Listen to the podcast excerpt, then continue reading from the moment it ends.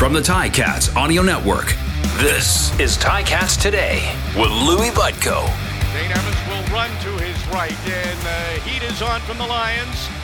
This isn't enough to get to the end zone. It's tipped and intercepted. There were some Tiger Cats right there. Gary Peters ends up with the football.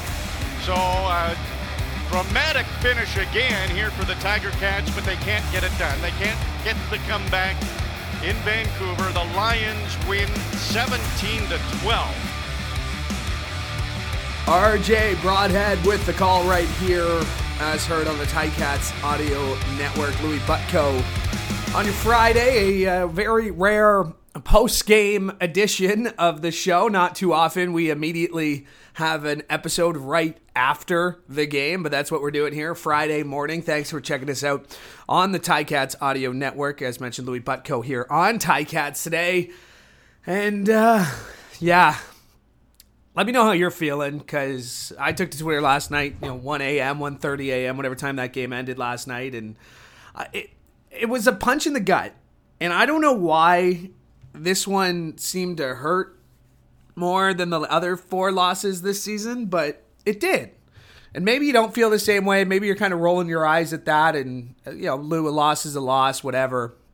But this one, I don't know, it just because it felt like they didn't do anything wrong, right? The offense was clicking. Dane was efficient. The defense was solid. Special teams, yes, Seth Small missed an extra point, or missed a field goal late in the first half. Mike Domagala, again, another solid performance, handling the punting duties with John Ryan on the injured list. Sione Evans going down late doesn't help. We saw them go after Des Lawrence late. The BC Lions going after Des Lawrence in place of Sione. I believe we saw Stavros Katsantonis out there late too, taking that spot of Sione Evans. So that obviously is a tough blow, and we'll keep our eye on that as the Ty Cats return to practice next week. But yeah, man, there's just something about that game. Donnie J on the ground was great. Again, I thought Dane Evans was efficient.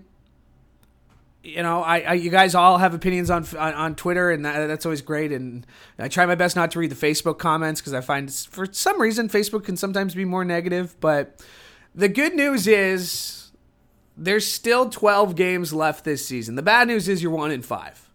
But we've heard Coach say this before. I know it's a trope of RJ as well, that break the season up into thirds.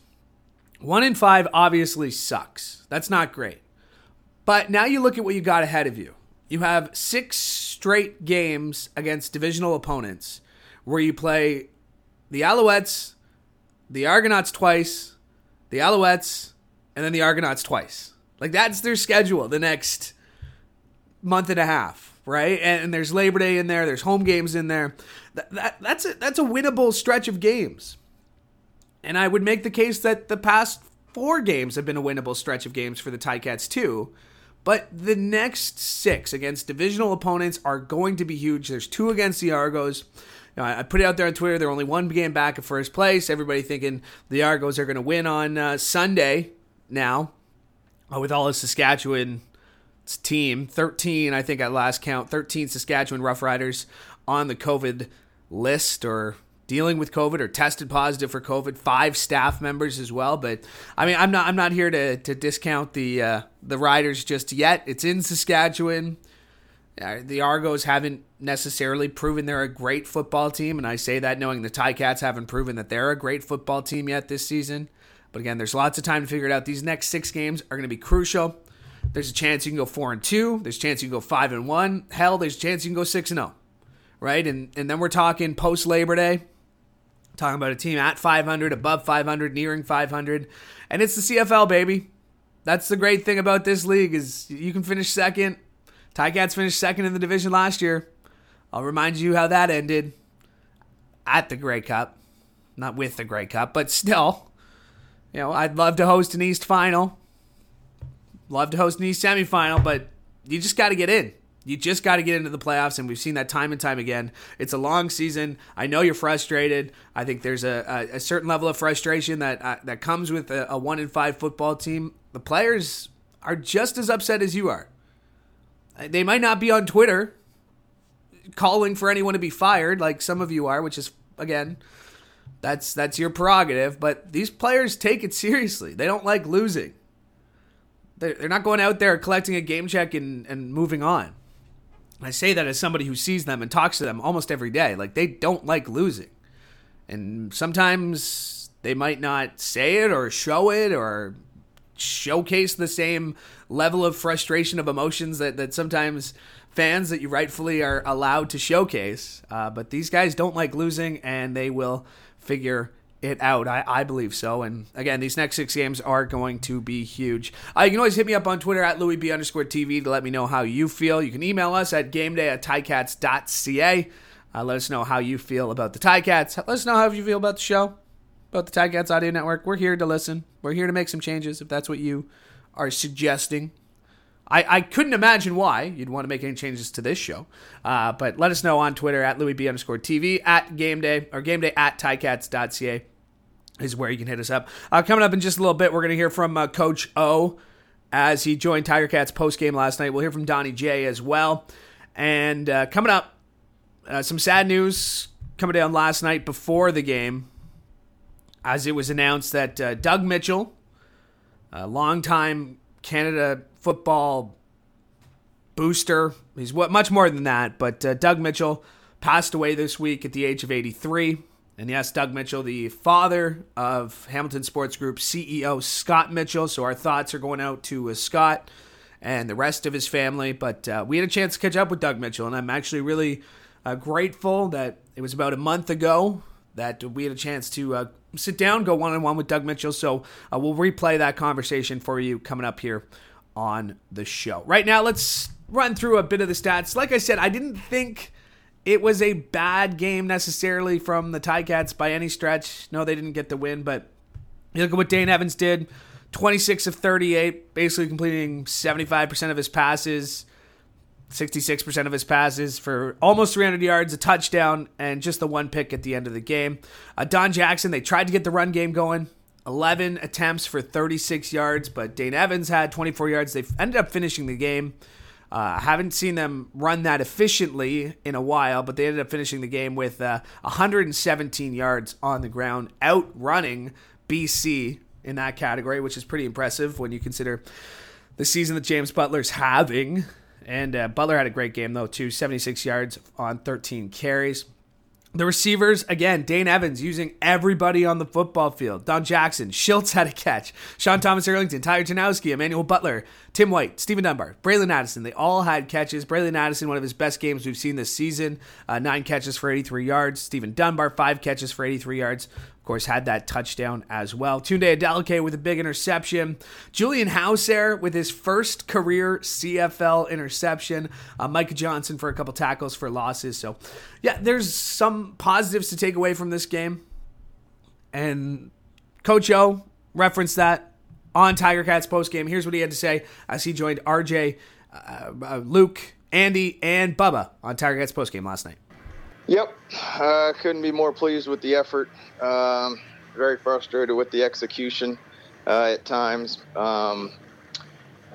12 games left, and we'll regroup, and we'll start our season with the Eastern Conference. But, yeah, this is a tough one, guys.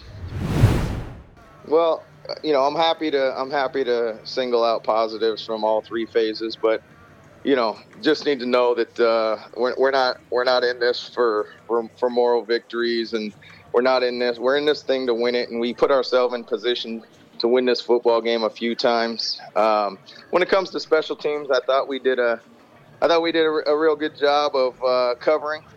I thought would have liked to have been perfect on field goals, but they've been solid all year, and we lean on them a little bit. So.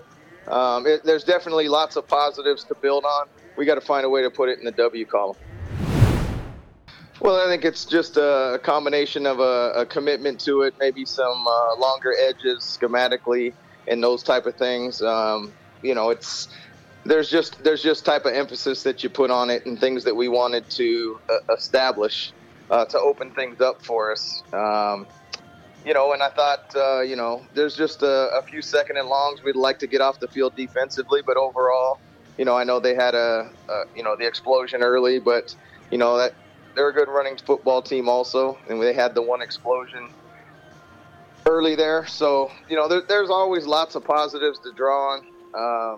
I just, you know, I'm super proud of the effort. You know, they came out fresh, and we're coming on a short week, and we had opportunities to win, dang it, and we just didn't get it done. And that is the head coach and president of football operations, Orlando Steinauer, as he spoke after the game last night. And you can catch the full comments on Tiger Cats post game. Wherever you found this show, it's probably just the last show on your downloads list. So on the Tiger Cats Audio Network, on Spotify, Apple Podcasts, wherever you find us, Buzzsprout, right below this show, I think is the game broadcast, and then below that is Tiger Cats postgame. So check it out, the full comments, Andy, Clint, Bubba O'Neill, RJ and Luke breaking down last night's game right here on the Tiger Cats Audio Network. They're also joined by Don Jackson. Again, an efficient game for Donnie J. Sure would have liked to have seen him break a few more huge runs, but was efficient, had a couple of catches, was decent on the ground. Here's what he had to say after the game last night. Yeah, I mean, our biggest thing was to make sure we try to control the line of scrimmage. That was one of our game plans when we came out. We had time. There was times where we were really good at that, and there were times that we weren't. So that's a good football team over there. You gotta hand it to them. Completely motivated. That's really what it was for us. We know a situation that we're in, and we just trying to just go out and actually just play some good football. That's all we want to do is go out there and try to play some good, clean football. And we're not executing right now. That's what it is. We're not executing right now. So we just got to keep going. We got to keep going to work and keep working hard, and then. And see what we can do to get this thing right. Really, just building momentum off the group that we have. Those guys are busting their ass, man. They're in there till 5 o'clock, 6 o'clock when guys are gone. They're in there 5 or 6 o'clock every day, and it's just gonna take that. It's gonna take us to be able to keep working on the run game and giving our offense the opportunity to not play behind the sticks. You know what I mean? So that's our biggest focus. We're motivated. We're not wilting for a second. We're excited to go back to work, and we're excited to improve off the things that we did well and get better at the things that we didn't. Yeah, I'm just going to try to get in that training room, man, ice it up so I can be ready for next week, baby. All of us. That is Don Jackson as he spoke with Tiger Cats postgame after the game last night. All right, Tiger Cats, quick turnaround, by the way. They'll return to practice, I believe, on Sunday. We'll keep you updated on that.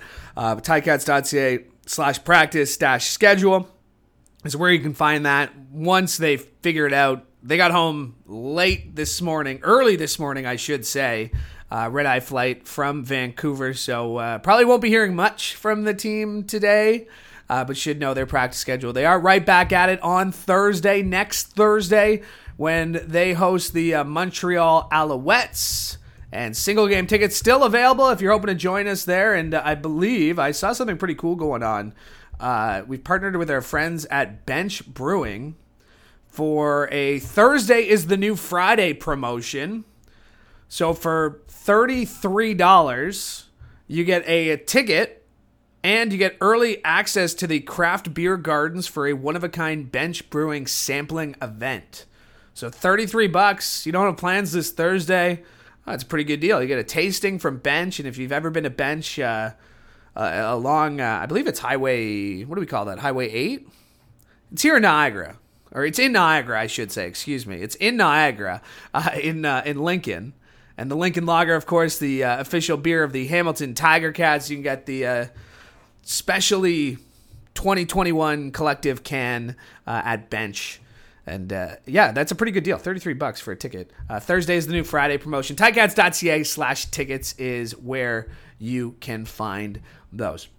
All right, before the game yesterday, we mentioned this off the top. Before the game yesterday, a sad note from us here at the Tiger Cats and from across the CFL as it was announced that former CFL Commissioner Doug Mitchell had passed away. And, of course, Doug is the father of Hamilton Sports Group CEO, managing partner, Scott Mitchell.